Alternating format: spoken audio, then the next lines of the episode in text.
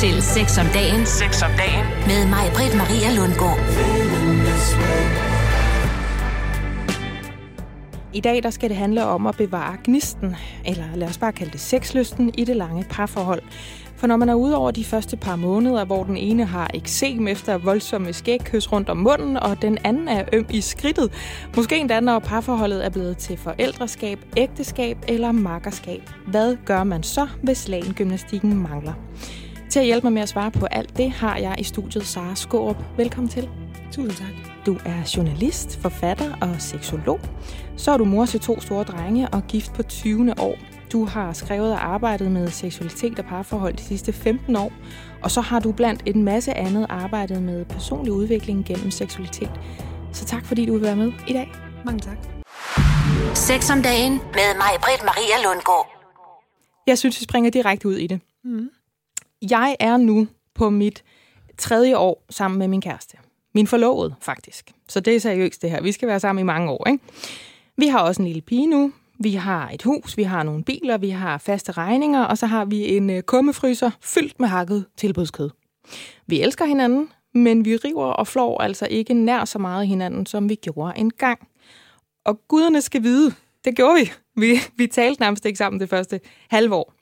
Det gør vi så nu. Nu taler vi om, om naboen har tænkt sig at klippe den ene side af hækken før den anden, eller om han måske faktisk venter til næste weekend. Er vi normale? Det lyder utrolig gennemsnitligt, vil jeg sige. Ja, ja. altså det lyder som en, øh, en ret sædvanlig udvikling for parforholdet. Altså, så ja, indtil videre, der er der ikke noget, øh, nogen ko på isen. Spørgsmålet er jo, om I er glade, som det er nu. Hvad nu, hvis vi ikke var glade, men vi simpelthen ikke anede, hvordan vi skulle løse det? Hvordan ville du så starte med at tage imod sådan et par som os, øh, hvis du skulle være vores seksolog i det lange parforhold? Altså, det kommer meget an på, hvordan I så selv kommer og lancerer problematikken. Ikke? Altså, hvad, øh, hvad I lægger vægt på, I gerne vil have anderledes, eller hvad I savner. Men som udgangspunkt tænker jeg, at en af de ting, som vi alle sammen kan have brug for, det er en form for altså reality check, hvad jeg nærmest kalde det. Fordi ja. øh, at det tit oplever, at øh, par og, og folk i det hele taget slår sig lidt på nogle forventninger til kærlighed og erotik, som i virkeligheden er det, der er med til at gøre os utilfredse eller ulykkelige, altså fordi det er nogle urealistiske forventninger til, hvordan sådan et, øh, et liv typisk går. Og så, så det vil nok være noget af det, at vi snakkede om første gang, vi sås, altså hvordan det ser ud hjemme hos andre mennesker, og hvad man sådan øh, typisk kan forvente, når man går ind i et etableret parforhold, og som du selv siger, hvis man også danner familie og bor sammen, og tiden går, så vil der være forskellige faktorer, som, som vil påvirke en til at have et anderledes og et lavere typisk sexdrive end i starten. Så hvis man bliver ved med øhm, at fantasere om, og måske næsten også idealisere den der første periode, for nogle kan det være et par måneder, for andre kan det måske være flere år, Ja. hvor man har rigtig meget sex, og man kan næsten ikke vente med at komme hjem øh, for at få bukserne af, Ja. så er det faktisk urealistisk, og så ender man egentlig med at såre sine egne følelser, fordi det kommer ikke til at ske, når man er på, øh, på tilbudsjagt i, i Bilka. Øh, altså man kan sige, det er, det er faktisk det er to paradoxale ting, kan man sige, som, sam, som har meget svært ved at eksistere samtidig. Øh, fordi øh, altså hvis det er sådan, når man sætter sig for, at jeg vil for enhver pris med den her partner, jeg har mødt, bevare spænding, altså den seksuelle gejst, så skal man etablere sig anderledes. Øh, det, fordi langt hen ad vejen, så er det faktisk øh, familiepakken, der gør, at ting ændrer sig, og det er hermed ikke sagt, at det er det at få børn eller forældreskabet, men det er hele præmissen omkring at blive sat, at blive trygge og at, og at blive meget intime. Øhm, så skulle man i stedet for lave en aftale, der hedder, øh, vi bliver ved med at bo hver for sig, vi ses kun i weekenden, når vi er veludviklet, eller undskyld, vel, og, og sted veludviklet. Og veludrustet. Veludrustet og veloplagte. Ja. Øh, ja, ja, faktisk. Eller at man skulle, man skulle lave en deal, der handlede om, at man doserede samværet lidt mere, så man blev ved med øh, ikke at kunne tage hinanden for givet. Mm. Øh, det vil give nogle andre vilkår for sexlysten, hvis det var det, man ligesom lagde sit øh, liv til rette efter, var det vigtigste, der blev ved med at trives. Så kernefamilien er faktisk lidt en dræber for det sexliv, man godt kunne tænke sig, eller som jeg måske godt kunne tænke mig. Ja, altså det, altså det kan man sige. Vi er jo typisk i en helt anden situation, når vi bliver kærester, eller når vi forelsker os. Altså der, der bor vi jo ikke sammen, og der, og der er vi også sådan rent psykologisk i en helt anden øh, position i forhold til hinanden, fordi alting er usikkert. Altså, der er den her en stor grad af spænding og, og tit også ængstelse, hvor man ligesom kæmper for hinandens opmærksomhed, om man skal gøre det her store valg, om man tør satse på hinanden. Og, og selve det her element, at der er så meget på spil, at det ikke er givet, det er faktisk det, man kalder stærkt erotiserende. Fordi det får os helt op på duberne, hvor man kan sige, at mange af de øh, faktorer, vi forbinder med kærlighed, altså kontra sex, altså at man, er, at man er tæt på hinanden, at man er fortrolig, at man kan have harmoni sammen, de her ting, at man kender hinanden til bunds, det er faktisk det erotiserende, fordi det simpelthen bliver mindre, at der er mindre mystik, der er mindre nyhedens interesse, og der er mindre, ja, øh, kan man sige, tension på den der spændingsagtige måde med en, man bare kender super godt og er tryg ved. Vi kender simpelthen hinanden til bunds for at bruge, ja, til bunds. for at bruge netop det udtryk. Ja. Lige om lidt, så skal vi tale om det her med forskellige slags lyst, fordi er det ikke først et problem, hvis der er en uoverensstemmelse imellem de to parters lyst?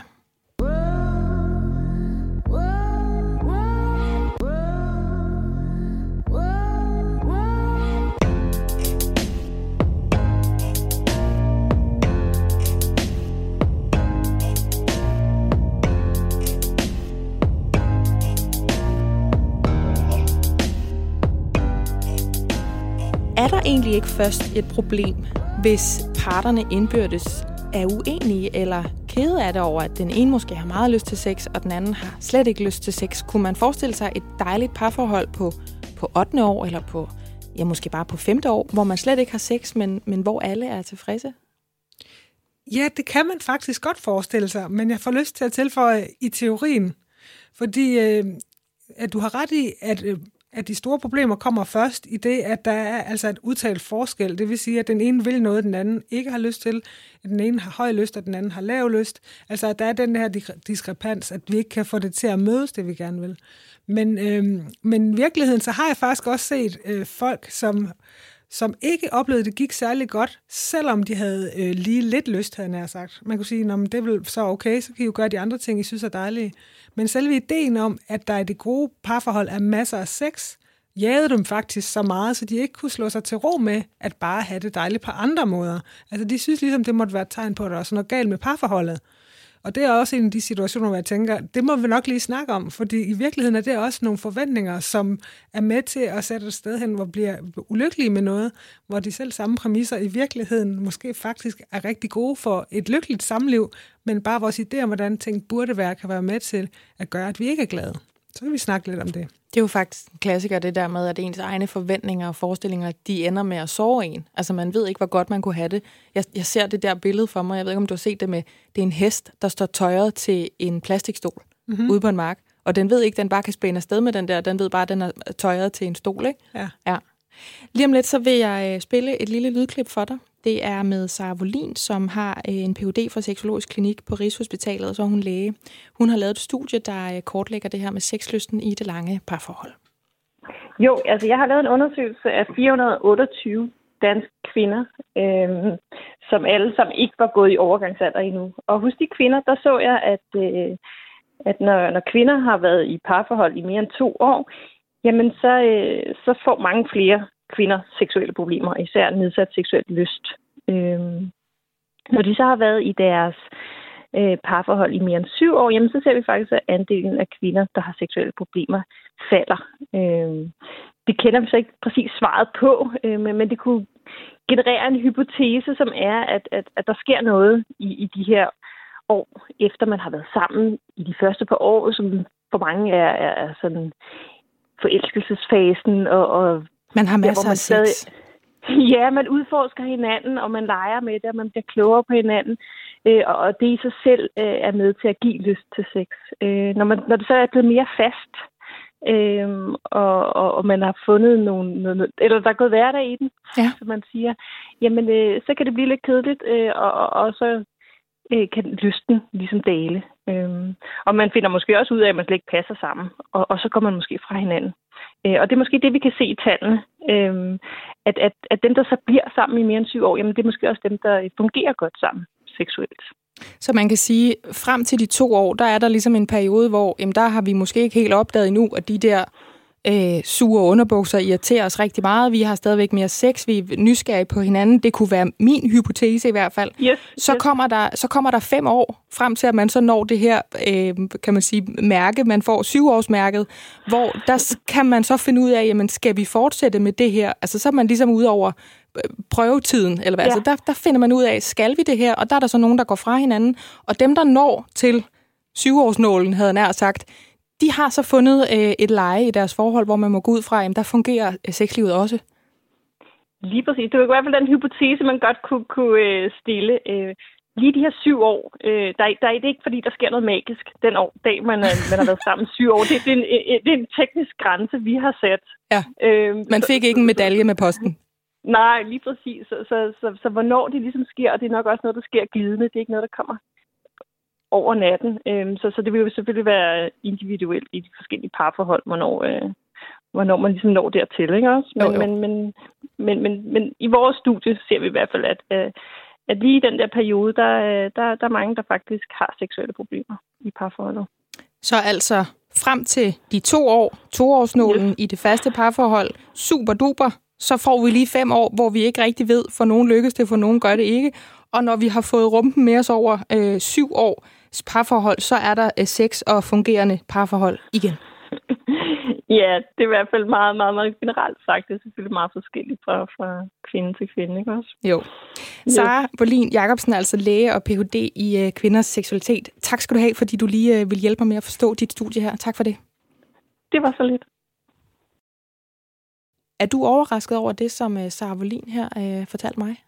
Nej, jeg synes, det er mega spændende, og jeg tænker, at det ikke er, der er ikke kun én måde at tolke de tal på, men, øhm, men øh, jeg, jeg, når jeg lægger det sammen med, hvad min erfaring ligesom er, og hvad jeg sådan for øvrigt har læst mig til, kan man sige, for noget af det er jo også mig, der følger med i andres forskning, så, så vil man jo typisk sige, som vi var inde på, at den første fase med den meget høje lyst og forelskelsen strækker sig fra det der et halvår op til to år.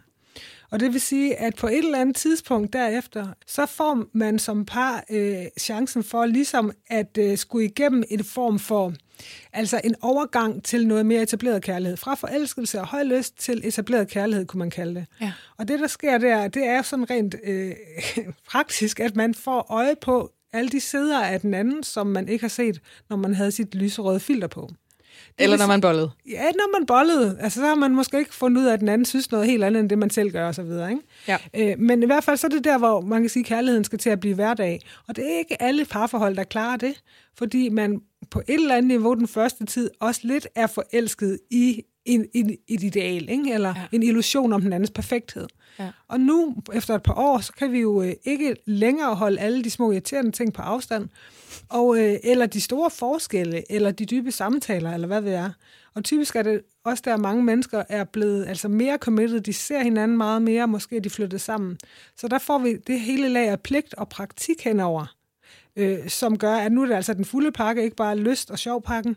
Og det er ikke alle par, der klarer den gennemgang, eller den overgang til øh, noget, der er mere øh, forbundet på den måde. Du sagde før det her med, at øh, kernefamilien var faktisk konstrueret på en måde, så den næsten kunne tage lysten fra en hver. Altså det var sådan lidt paradokset med, at det var vel det, man skulle blive, men det var samtidig mm. det, der ligesom kunne trække lysten ud fra under en på en eller anden måde. Ikke? Jeg synes ofte, at man høre den der med, når, hvis det er gået i stå i det her parforhold, men I gerne vil hinanden, så bare kom i gang med at røre ved hinanden. Altså bare gør det, så kommer lysten. Er det rigtigt, at man bare skal gøre noget, man måske i udgangspunktet faktisk ikke har lyst til? Ja, det er jo interessant. Der findes forskellige skoler, kan man sige, inden for seksologi i forhold til det her med, at bare ligesom at komme ind i kampen. Det er lidt ligesom, hvis man skulle overkomme en forbi. Ja. Altså, der kan man også lave gradvis tilvænding, eller man kan lave chokterapi, hvor man bare ligesom kaster sig ud i det. Ikke? Nu ser jeg jo nogen, der bare svinger en penis rundt om ja, og så kommer bare, grib nu bare. Ikke? Men, ja. men, men jeg tænker, altså i virkeligheden er det mere interessant for mig at lidt undersøge, altså det her hvad sker der med det erotiske væsen? Hvad sker der med, altså med selve lysten? Ikke hvor tit man knaller, eller altså, om der er samleje, eller om der ikke er samleje. Men det tit folk går død i, når jeg sidder og snakker med dem, det er jo ikke kun, altså, at der er for få samlejer, men at man ikke føler nogen seksuel tiltrækning. Det er det, der er problemet i virkeligheden. Altså, ja. at man føler sig lidt, lidt kedelig indeni, kedelig sammen med den anden, eller uinspireret af den anden, eller at, øh, at man faktisk... Øh, altså, der er tusind andre ting, man hellere vil, eller hvis man snakker længe nok om det, viser det sig, at der er andre ting, andre mænd, andre kvinder, man tjener mere på. Og det er ligesom, at det i virkeligheden, så det handler det meget sjældent om, at folk ikke har nogen kontakt til deres seksualitet, men bare, at den sex, der er mulig under de præmisser, de nu lever i, måske ikke har den store tiltrækning. Så det synes jeg er mere interessant, end at bare sige til folk, åh, oh, rør nu bare ved ham, så gå i gang igen. Ikke? Fordi man kan godt rent mekanisk få et seksuelt liv op og køre igen. Men kan man starte den her lyst, hvor det bliver spændende og tiltrækkende og lidt mystisk igen, så har vi en helt anden uh, situation.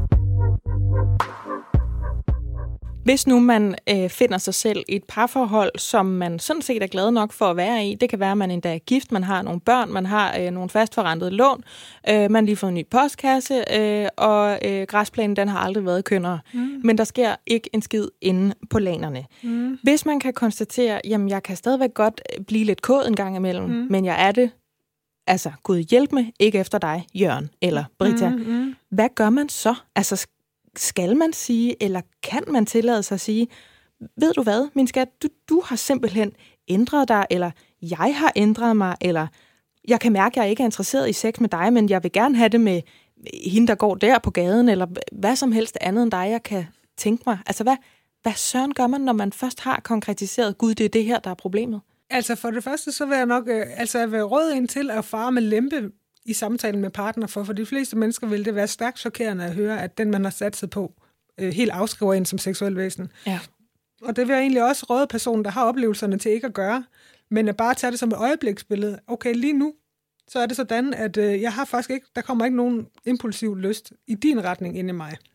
Men, men at vide, at det handler meget sjældent om, øh, altså bare den her person, men det handler om alle de ting, der ligger omkring parforholdet. Det handler om vilkårene og præmisserne. Altså, det er jo aldrig bare enkelt, fordi at øh, seksualitet handler ikke bare om, at nu vil vi gerne parre os. Det handler om så tusind mange ting. Så det kan godt være, at man registrerer, at det er nemmere for mig lige nu at tænde helt af mig selv på en eller anden, jeg ser nede på gaden, eller en pornofilm, eller ham, der sidder inde på mit kontor. Men det kunne også have noget at gøre med, at øh, du har været gift med Jørgen i 15 år, og du har set Jørgens krop mange gange, og du ved præcis, hvordan Jørgen gør, når han tager tøjet af. Ja. Og du ved, du ved præcis, hvad der kommer til at foregå. Så Men hvad gør man så, fordi jamen, man er så jo gift man med op Jørgen? med at være så kedelig. Så holder man selv op med at være Så kedelig. holder man selv op med at være kedelig og konfliktsky. Fordi der skal jo to mennesker til at lave et kedeligt sexliv, kan man sige. Ikke? Hvor, Ja. hvor, og det går ret hurtigt med at få sat hinanden ind i nogle roller. Når sexlivet jo også er noget, der skal afvikles, når der lige er tid, før vi begge to besvimer af træthed og så videre. Ikke? Men hvad, tænker man så på Jørgen som Jørgen Banderas? Eller tager man selv en prikket kjole på? Eller hvad gør man for at ruske op ja. i det der? Jamen altså, jamen for det første, så, så den ubehagelige erkendelse er jo ligesom startskuddet til, at man gør op med sig selv. Er det her vigtigt nok til at vil kaste noget krudt efter? Faktisk gå ind i det ubehagelige felt, der handler om et, at erkende, der er noget, der ikke virker. To, at tage det op med min partner. Ja. Og det er der ret mange, der ikke gør, for det er, at man er super bange for at sove hinanden. Ikke? Ja. Og et eller andet sted har nogen også en forventning om, at det bliver sgu aldrig op anderledes. Det er brugt op, det her. Ja, ja vi har knaldet ja. det, der skulle Ja, knaldes, ikke? Altså nu er den slut, ikke? Jo, jo. Øh, så, så, det er, så det er noget med, man, altså hvor vigtigt er det for mig, at der er en fungerende og en, øh, en intens en, øh, seksualitet i mit parforhold. For hvis, hvis det er, at der er det, så, så er en af de ting, man skal ud over, det er det her med, hvor ærligt tør man at være om, hvad der foregår inde i en selv. Men der er det, du siger, far med lempe. Lad ja. Være med at- skrige ud over en albetop. Jørgen, ja. jeg kan ikke forestille mig, at jeg nogensinde skal flå bukserne af dig igen. Ej. Hvordan kunne man indlede sådan en samtale, så man ikke har lukket den på forhånd? Jamen altså, i stedet for, altså det der, det er jo, kan man sige, en ret, øh, en definitiv udmelding, ikke, som gør det svært for den anden at komme igen. Altså, Ja, for han er jo Jørgen. Altså, så et næste skridt på samme, på samme sti kunne måske tages med, at man siger, øhm, ja, jeg, har, jeg synes, vi har haft nogle dejlige øh, år sammen, og der, der er noget eventyrlyst inde i mig, som jeg ikke rigtig har fået udfriet. Kunne du have lyst til at øh, rejse lidt med ind i mit frække univers, så kan jeg prøve at fortælle lidt om, hvad det er, jeg sådan går og tænker på. Så i virkeligheden, nu siger du univers, så, så parafraser jeg lige til, så bliver man på sin egen banehalvdel. Så i stedet for, at man tænker, Jørgen er ikke noget for mig, så må jeg finde ud af, om hvad er så noget for mig? Og så inviterer jeg Jørgen med ind i det. Det kunne man gøre. Man kunne også sige, okay, jeg mærker utilfredshed inde i mig, men hvad må egentlig Jørgen mærker? I stedet for at være så opsat på, hvad jeg skal have, så kan man spørge sig selv, okay, hvad så her er 10 år inde i ægteskabet? Hvad går du egentlig af småtænder på? Hvad, hvad kunne også være frægt? Spørg altså, ikke Jørgen, hvad Jørgen kan gøre for dig. Nej, men spørg, ja, hvad du, du kan, kan gøre. gøre for Jørgen, eller for hvad ved jeg, ikke? Når vi taler om det her med at kigge på hinandens kroppe, og ikke kunne mærke, at der er noget, der summer noget som helst sted, det handler måske slet ikke om det fysiske heller. Altså, der findes jo masser af mennesker, som efter videnskabens definitioner af skønhed, eller efter psykologiens regler om øh, forskellige kapitaler for den sags skyld, ikke er oplagte sexpartnere, når vi for eksempel ser dem på gaden, men som alligevel har vidunderlig sex med hinanden. Altså kan man blive så hverdagsramt inde i hjernerne af den krop, Jørgens krop, som vi nu har kaldt mm. den her øh, fiktive mand, som man før klatrede gladeligt rundt på, nu kun minder en om, at man skal huske at tage fars op til frikadeller.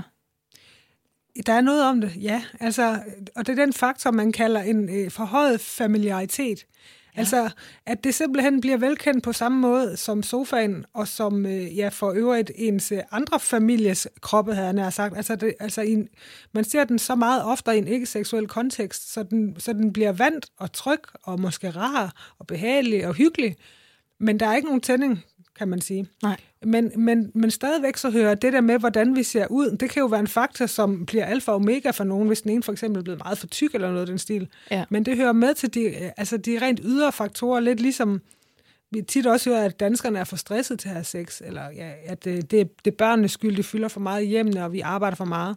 Og alt det, alt det kan have meget at sige, men nedunder det, så vil der stadigvæk være den her øh, dynamik, som er delvist ubevidst, som handler om, hvad bliver vi tiltrukket af? Altså, det er ikke bare de rent fysiske forhindringer, der står i vejen, men det handler om, hvad skal der egentlig til, før vi tænder? Og det, og det er det, som er svært at skaffe sig et sted, hvor alting ligger fuldstændig tilrettelagt, og hvor 80 eller 90 procent af tiden går med ting, man godt ved på forhånd skal ske. Fordi at der er bare ikke noget, der er særlig spændende der. Og når man tænker tilbage på den tid i sit liv, hvor man har været mest optændt, så vil det typisk være der, hvor der har været et eller andet på spil, eller hvor man har taget ud af sit almindelige element, eller det vil sige, rigtig mange kvinder, jeg taler med, oplever også, at de kan have sex med Jørgen, hvis de er på hotel, og der er ingen pligt der i nærheden, og de ved, at der er ingen, der lytter, hvis de, hvis de skriger højt og den slags. Øhm, fordi de får lov at være en anden version af sig selv, Ja. og også kalder Jørgen være en anden version af sig. Ikke? Altså, Ja. så i virkeligheden der er det også lidt mere, altså er vi klar til at få tjekket lidt på de der roller? Kan vi, kan vi faktisk få lidt, lidt risiko ind i vores forhold? Ja, fordi det er nemlig det, nu hvor du siger hotel, så kommer jeg til at sidde og tænke på sådan noget med, og jeg ved, nu ved jeg ikke, om det er helt rigtigt, det jeg siger nu, vel? Men jeg synes, jeg har hørt noget med, at hvis man, nu ved jeg, nu kalder du det nemlig, du, du puttede et begreb på det, jeg har gået og tænkt, det der med den høje familiaritet. Mm. Jeg er blevet vant til at se din krop på sofaen, mm. ergo har jeg ikke lyst til at sidde og skrevs på den inde ved siden af. Mm. Så var der nogle par, som tog ud på en bar, mm. og næsten lidt med vilje tiltrak sig opmærksomhed fra nogle nye mennesker. Mm. Fordi lige så vel som nogle kvinder kan blive stangliderlige af at se en fremmed mand med en barnvogn, mm. så kunne nogle kvinder måske også blive stangliderlige af at se, gud, der er nogle andre hunder, der Ja. vil have min mand. Ja.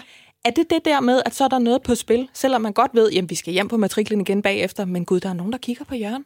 Ja, det, det er det, og det, det er egentlig forholdsvis sofistikeret øh, omgang med, med det, det, at der er andre mennesker i verden, som også er tiltrækkende. Fordi øh, hele scenariet omkring, hvorfor det bliver så vigtigt med sexlysten inde i parforholdet, er jo, at de fleste mennesker lever monogamt. Så det er sådan lidt, enten har vi to sex, eller også er der ingen sex. Men man kan godt, øh, uden at være utro, begynde at lege med, hvorfor en energi man kan få ud af andre menneskers øh, opmærksomhed. Og netop det der med at pludselig kunne se sin partner med nye øjne, eller med en andens øjne, og blive bevidst om, at der er potentielt faktisk rivaler i farvandet her, og jeg er den, der vinder den her han, kan være med til at sætte fod i nogle af de lyster, som ellers ligger og slummer, øh, fordi at vi bliver mindet om, at det her, det er et godt være, at vi har lovet hinanden, at vi skal følges, men vi vælger hinanden hver gang, det er ikke givet. Altså, der er jo ingen vacciner for, at hinanden kan forandre lyster eller gå. Så derfor så er det, kan man, det er ligesom at dosere en lille smule jalousi, kan faktisk være Ja, ja. meget oplevende for parforholdet. Det kan være sådan en glas, der glider ned over den kedelige parforholdskage, der var bygget af en, en kummefryser med tilbudskød Jamen, det var- kan være en reminder på, at det her, altså at ægteskabet og de øh, huslån, man har, og de aftaler, man har om, hvem der laver mad, hvornår og sådan noget, ikke? At, at, at man godt er bevidst om, at det er noget, der trækker ned på den erotiske konto, men det er stadigvæk, det er stadigvæk et erotisk menneske, du har indgået en kontrakt med, så det må du også lade vedkommende være, og det, og det kan du hjælpe dig selv til at se vedkommende som. Apropos erotiske mennesker, så skal jeg lige høre dig om lidt, øhm, om man på noget tidspunkt kan komme til at tænde så lidt på sig selv, at det er umuligt for nogen andre at komme til det.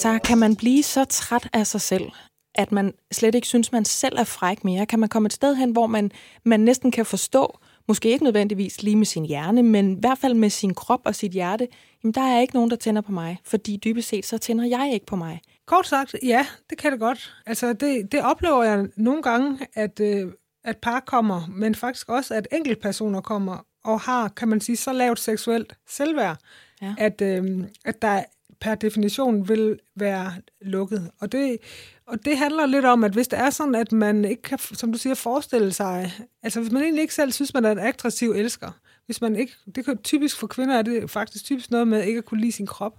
Ja. Det kan også være noget med, at man synes, at man faktisk er meget unskilled, altså man ved faktisk ikke, hvad der skal til. Eller det kan være noget med, at, øh, at de oplevelser, man har haft, faktisk har været rimelig gennemsnitlige, eller kedelige, eller dårlige. At man afskærer sig fra at kunne mærke sin egen seksualitet. Øh, jamen, så er der ikke nogen reel mulighed for andre til at åbne ind for det univers, hvis man selv har lukket Øh, så så det, det kan godt ske, og det sker for nogle par i løbet af et parforhold, at den ene part når dertil, og det kan også være, at man møder noget skam. For mænd er det typisk, hvis de har fundet ud af, at de ikke altid får rejsning, så er det nemmere sådan helt at sige, nej, jeg har bare ikke lyst for tiden. Mm. Det, det er meget konfronterende for mange mænd at indrømme, at de ikke kan få, få den op at stå. Men, øh, men ja, man kan, godt, man kan godt ligesom sabotere et helt sexliv ved at have mistet kontakten til sig selv. Ja, eller, altså, nu ved jeg godt, nu snakker vi om det der med at få den op og stå, og det ligesom er, er forbeholdt mændenes øh, skam lige her, siger du. Men det er vel også en eller anden grundlæggende følelse af, ligesom at få den op og stå for sig selv. Altså, og at, om det var, fordi man stod øh, med den dyre bioterm og smurte så grundigt ind og tænkte, hold kæft, hvor er jeg lækker. Mm. Det kan godt være, at jeg har øh, født tre børn, mm. øh, og vi har, øh, du ved, belånt huset til op mm. over skorstenen, men nu skal Henning have en omgang. Mm. Altså, kan man... Det, jeg prøver at spørge om, det er, kan man ligesom nu ved jeg lige ved at sige babten op for slap, kan man, kan man fake it till you make it? Altså kan man fremprovokere den der sexlyst? Kan man øh, sætte en kæp i hjulet, uden at man nødvendigvis skal ud på svingerklubber, eller begynde at have øh, rottehaler, eller altså hvad gør man, når man bare er det helt almindelige, gennemsnitlige danske forhold med 1,8 børn, der går til mm. spejder, og man egentlig ikke har lyst til at gå ned på den lokale øh, svingerklub? Jamen altså, det kommer lidt an på udgangspunktet, vil jeg sige. Der er meget for- forskel på, om man starter op fra at være neutral, ikke særlig meget lyst, eller i direkte ulyst. Hvis man er direkte ulyst, så er det svært at bakke noget som helst op for slap, som du siger. Ikke? Mm. Fordi så har man, er man bag en eller anden blokering. Og, og der vil alting føles ubehageligt lige meget, hvordan man kommer videre. Så vil det være en overstrækning af en selv. Men hvis man bare er sådan lidt, la, glad if I do, glad if I don't, lidt ligeglad, ja. altså så kan man jo godt bruge sex som en, det man siger, give sex som gave. Altså som viljesjagt sige, jeg ved det er godt for os det her, jeg har lyst til, at vi har den her oplevelse, og jeg, har, og jeg bliver selv gladere af det, nu prøver jeg at skulle give det et skud, og så, så gør man ligesom de indledende øvelser, som du siger, så tager man sin body lotion, så tager man det fine tøj på, så sørger man for, at der er tid, og så har man i hvert fald bedre præmisser for, at der sker noget, end hvis man ingenting gør. Ikke? Så det, det kan man godt, men derfra, altså, og derfra og så være derhen, hvor man tænker, okay, nu spiller det max. Man kan være heldig, det virker, men man kan ikke vide det vel. Nej. Det, det er den der sådan mekanisering næsten af noget, altså hvor jeg tænker, det, det vil være meget, altså nu har jeg lige fået et lille barn, så det er ikke underligt, at jeg øh, er udkørt, og jeg ikke har lyst til lige så meget sex, som jeg havde før, for eksempel. Ikke? Men for mig, der føles det bare helt forkert at gå i gang når jeg ikke har lyst. Altså, men, jeg, men jeg har samtidig også læst om det der, der hedder responsiv lyst. Har du hørt om det? Har du læst ja. om det?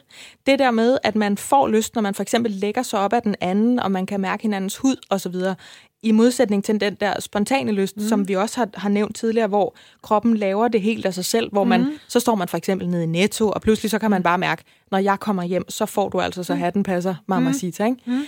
Kan, kan der være nogle situationer, hvor man er nødt til at vide med sig selv, det her, det er, det er dødt Altså, det er erklæret dødt. Jeg kan ikke få gang i det igen. Altså, hvornår skal man sige, nu er vi nødt til at gå fra hinanden, og hvornår er der håb? Hvornår kan man øh, arbejde videre på det? Man kan ikke være sikker på, at lysten kommer, vel? Der er to slags lyst. Den, der kommer af sig selv, og så den, der kommer, når man er gået lidt i gang, groft sagt, ikke? Ja. At det er der mange, der siger, men så kommer den undervejs. Det er ikke sikkert, at den kommer undervejs. Så kan man så finde ud af at stoppe undervejs, hvis den ikke kom. Det skal man gøre, for ellers så får man det, der hedder den nedadgående spiral, og så bliver det endnu sværere at komme i gang næste gang. Ja. Så altså, som, som øh, udgangspunkt, så er det ret vigtigt, at man bliver klar over, at når man, hvis man skal i gang med at have sex, uden ligesom, at man allerede er tændt, ikke? Ja. At så skal man have den anden med på, det der foregår her, det er, at jeg prøver.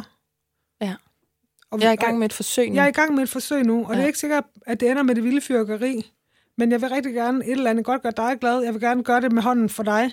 Ja. Men lige nu, der sover min krop, og det er der sådan sgu nok en grund til. Ja. Altså særligt hvis man lige har fået børn, eller hvis man, der er stress, eller der er sygdom i familien, eller sådan noget, så kan det nærmest blive et overgreb på en selv, hvis man synes, at man skal levere, som man plejer. Ja. For kroppen er klog. Altså kroppen vil overrule, hvad end du synes, du skal i din fornuft. Og tage dine ressourcer derhen, hvor du har brug for dem, og det kan meget vel være til noget andet. Men det er nemlig det, jeg mener, fordi det er den, det er den jeg synes, jeg hører, når jeg taler med kvinder. Og jeg taler med kvinder om sådan noget her, fordi jeg synes, det er enormt spændende, og jeg har gode veninder, og jeg bruger sociale medier rigtig meget til at dele sådan noget her, mm-hmm. og, og ligesom øh, indsamle, øh, jeg lige ved at sige, evidens til, når jeg skal lave sådan et program her. Så er det nemlig den der, men jeg kan simpelthen ikke, jeg kan ikke få mig selv til det. Jeg kan ikke få mig selv til at lave det, du kalder et overgreb på mig selv. Mm. Og så er det meget hårdt at få den der, du er nødt til bare at komme i gang, mm. eller komme op på hesten igen. Mm.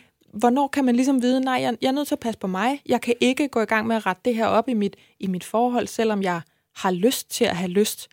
Og hvornår skal man give det en chance? Kan, man- altså, er der en eller anden markør der, man kan rette sig efter? Jeg vil sige, at man skal være indstillet på at ligesom vurdere sig selv ikke på dagsbasis, men på den lange bane. Og så skal man se på, okay, hvad sker der ellers i mit liv lige nu? Er det her et udtryk for en helt almindelig periode i mit gennemsnitlige liv set over 10 år, eller er jeg i en eller anden form for særlig tilstand? Altså, er der sket et eller andet, som påvirker mig nu? Og hvis der er det, så skal man lade være med at kræve det samme af sig selv som ellers. Så skal man sige til sig selv, okay, der er ikke et succeskriterie på det her med sex, at det skal ud på, se ud på en særlig måde. Lige nu der er jeg i en, en en between-periode, hvor, der, hvor ressourcerne går til noget andet. Og så, altså, nogle gange så ønsker jeg faktisk, at folk, når de har, for nogle mennesker kører det efter, de er blevet forældre, for nogle gør det bare ikke. For mange bliver det meget anderledes. At man kunne give hinanden hånd på at sige, før at man bliver enig at få et barn, vi skal have et barn, vi skal være forældre, det bliver the shit, det er det vildeste, vi kommer til at opleve. Det bliver inklusiv noget dødvande, det giver vi hånd på nu. At fra 0 til 2 år, der er der ikke nogen, der kommer til at stå og sige, åh, kom nu og cash ind på alt, alt muligt. Mm. Fordi et, der er aldrig nogen, der skylder hinanden sex. Og to, hvis man er klar til at blive forældre, så er man også klar til, at der er noget, der er vigtigere, end at du skal indfri min sexlyst. Og det kommer til at ske. Den kunne jeg faktisk rigtig godt lide, den der, der er aldrig nogen, der skylder nogen noget. Nej, Og altså det her med at behovsudsætte, det, hvis ikke man havde lært det før, så lærer man det ved Gud, når man får et barn. Jeg behovsudsætter alting. Altså det, jeg, jeg render nærmest med, med røven bare med et skrigende barn på armen og, mm. og ruder lidt i en gryde, jeg har glemt, hvad der er i med mm. den anden. Mm. Det er ikke sex, min hjerne den er stillet ind på. nej. Men når, når jeg tænker på det der med, man, man kan ikke sige, så var det nu, mamma Sita, så skal vi ind i seng. Mm. Er der ikke nogen forhold, tror du, det er, jo, det er jo bare, hvad vi sidder og taler om nu, der fungerer på den måde. Altså, hvor der er en forventning fra manden om, vi, vi skal have sex, og hvis ikke du har lyst, så har jeg ikke en forståelse for det, så er det en erklæring af det her forhold, og så er der noget grundlæggende i vejen. Altså, to år, det er jo faktisk ret lang tid, hvis man, lad os forestille sig, at man har været sammen i, ja, måske to år eller tre år, så er det lang tid at have to år, hvor man slet ikke har den connection med hinanden. Er det helt normalt, at man har sådan en periode? Jamen, nu siger jeg heller ikke, at man skal sige, nu er der to år, hvor vi ikke har sex. Øh, til spørgsmål om, om der er nogen, der forventer, det er sådan. Ja, der er en, kan man sige, en tavs øh, forventning rigtig mange steder, som er ret tabuiseret. Ja. Og det er ikke kun mænds, men at det her med, at hvis man har et lykkeligt forhold, så skal man også knalde, og det skylder vi hinanden, fordi vi har også givet hånd på, at det er os, der gør det med hinanden. Så ja. hvis man ikke får det hos hinanden, så får jeg ikke noget. Nej. Og, øh, og man kan sige, at det er på mange måder en ret uheldig ting, som også gør det til en pligt, ikke? Altså det, blev, det, det er ligesom det sidste nu, når jeg har vasket blæerne, og jeg har fået lavet mit arbejde, og jeg har tørret køkkenet af i bordet. Okay, nu skal han så også have noget. Fuck, så er jeg også træt. Ja. Altså, hvor, hvor liderligt bliver man lige af det? Altså, så, Ikke særligt, Nej, kan men- jeg nej. oplyse om. man bliver simpelthen nødt til at ryste posen og så sige, okay, altså det, der sker imellem os, det er ikke, det er ikke købmandskab. Det skulle meget gerne være noget, som begge to har noget ud af. Og så få en snak om, hvad er det? Altså, er det sex noget, man skal have? Eller er det noget, der, er det noget, der opstår en gang imellem? Ja. Og så måske snakke om, hvis det er sådan, at man, den ene part har det sådan, og det er ikke altid kvinden, men at, at der simpelthen ikke rigtig er noget hen på hylderne, eller man, er, man går og tænker over et eller andet, som fylder det hele, eller ja, man er lige blevet forældre. Altså sige, okay, øh, jeg, kan sgu, øh, jeg kan godt se, at du mangler noget der, men øh, kan vi sige, at du klarer den selv?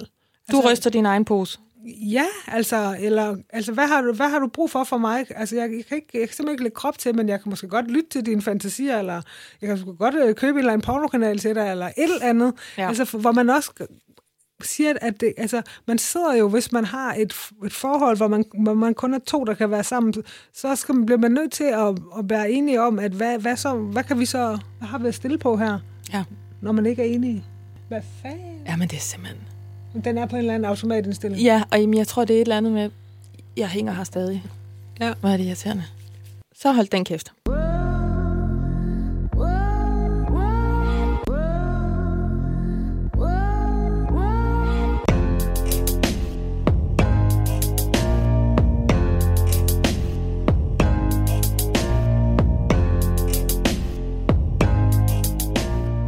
Okay, jeg kunne godt tænke mig at spørge, fordi hvis man sidder og hører det her, og man har måske trykket på lige præcis det her program, ja. fordi man ikke har særlig meget sex i sit ja. parforhold. Hvad siger du til de øh, klienter, der møder op og gerne vil have hjælp? Altså, hvad kan man forvente, hvis man gerne vil have noget, noget professionel hjælp til det her? Øhm, skal man, skal man, er det ligesom at gå til psykolog og gå til seksolog, eller hvordan skal man ligesom henvende sig? Hvor, hvor gralt skal det være, før man skal søge om hjælp til sådan noget her? De bedste parforhold, det er jo dem, der kommer nærmest præventivt, kan man sige, ikke? Ja. Altså, øh, det sker ikke så tit, men, men hvor folk har en bevidsthed om, at det her, det er noget, vi vil gerne være med til at sikre, at der kan være en eller anden form for øh, leg og dynamik på det der plan for os, også i fremtiden. Og nu kan vi se, at det begynder at forandre sig. Det er anderledes, end det var. Altså, så, så skal man forvente, at man hver især skal kunne gøre, have gjort sig nogle tanker, eller i hvert fald sammen med seksologen gøre sig nogle tanker om, hvad, hvad er det egentlig, du går og drømmer om? Sådan så vi kan have et billede af, hvad, hvad, hvad er det, det her par egentlig gerne øh, vil, vil have? Altså, hvor, hvor, vildt, hvor vildt drømmer de, eller hvor, hvad skal der til, før de synes, det er godt nok? Og, øh, og, og, og man, kan, man kan gå til seksologer, som giver en helt konkrete øvelser gang til gang med ting, man skal gå hjem og gøre. Hvad kunne det være? Jamen, det kunne være noget af det, vi har strejfet, sådan noget som sensitivitetstræning. Altså for eksempel, hvis man er helt holdt op med at have sex, så vil der typisk blive lagt en plan, hvor, man, øh, hvor det bliver forbudt faktisk at have sex i noget tid. Nå, så man fjerner og, forventningen? Ja, ja, og så, kan man, så starter man op med, at der skal være noget helt formaliseret berøring mellem parterne, men som ikke er seksuel, og så kører det over en periode, og så kommer der lidt mere intim berøring, og sådan på den måde, at man ligesom rebooter simpelthen parforholdet. Sidder man så som seksolog og håber på, ej, jeg håber, de bryder det, jeg håber, de knaller helt vildt, fordi de ikke må? Er det det, der sker? Altså, som udgangspunkt skal man aldrig have ambitioner på sine klienters vegne. Altså, hvis det sker, så har de jo i hvert fald fundet noget sexløst, kan man sige. Ikke? Ja. Men uanset hvad, så er alt det, der sker altså på refleksionsniveau, hvad de ligesom lærer undervejs, øh, er jo i virkeligheden det, vi er ude efter mere, end at bare få trykket på knappen, så det knaller, ikke? Jo. Fordi at typisk så handler det også om, at vi jo bevæger os gennem livet. Vi er jo et anderledes par efter fem år, når vi lige har mødt hinanden. Vi har vi er blevet klogere, vi ved mere om hinanden. Så det kunne jo også godt være, at det er faktisk nogle andre ting, der skal til nu, før det er godt nok eller fedt nok. Så det er også den snak, man kan have med en seksolog, som kan være så svær at tage derhjemme, fordi at øh, de fleste mennesker er bange for at sige det præcis som det er, enten for at blive, altså de er bange for at blive afvist, eller at den anden ikke skal øh, kunne tåle det, man siger. Jeg bliver ked af det. Er det normalt at have en periode i sit parforhold, hvor man simpelthen ikke har lyst Altså, jeg, jeg har stort set ikke mødt nogen mennesker, som siger, at deres sexliv har kørt gnidningsfrit og på samme niveau over flere år. Altså, det, det, er jo det er urealistisk. Men vi har bare et glittet billede af, hvad sådan et sexliv skal være, øh, for at leve op til standarden. Øh, det, det er det er helt gennemsnitligt, at man både som par og som individer nogle gange overhovedet ikke kan mærke sin seksualitet, og andre gange er kampliderlig, også nogle gange uden grund. Øh, og det er helt normalt, at man tænder på andre mennesker, og det er helt normalt, at øh, man... Øh, nogle gange øh, gerne vil have mere, og nogle gange bare slet ikke har lyst. Og det der med, at der er nogle tørkeperioder, altså, altså hvis vi bare kunne få det inkluderet i, at det var, det var med på okay-skalaen, så, så tænker jeg, at så kan vi godt også hæve øh, barn for, hvornår det er, vi begynder at blive bekymret. Fordi det her med, at der er udsving i sexlivet, eller dødvand i sexlivet, har faktisk ikke rigtig noget at sige for, om du har fundet dig en god livspartner eller ej. Men vi laver tit den parallel. Ja, og det er jo det, det kan ende med, at man måske smider noget, der var rigtig godt på gaden, fordi ej, nu er det blevet et problem, at vi ikke øh, har sex mere, mm. og så vokser det så stort ind i hovedet på en. Øh, så i stedet for, at man egentlig jamen, aftabuiserer det der manglende sex, så bliver det bare endnu mere tabuiseret, fordi man har ikke lyst til at snakke om det, man har ikke lyst til at gå til en seksolog. Mm. Men måske kunne sådan en podcast her være det første step på vejen, hvis man sidder i et meget, meget faste parforhold, og altså faktisk ikke har sex mere? Ja, det, det tænker jeg. Altså, der er meget, man kan gøre selv. Ikke? Altså, både at opsøge informationer, og så som du gør, at uh, tale med dem, man er tryg ved omkring sig, og prøve at høre.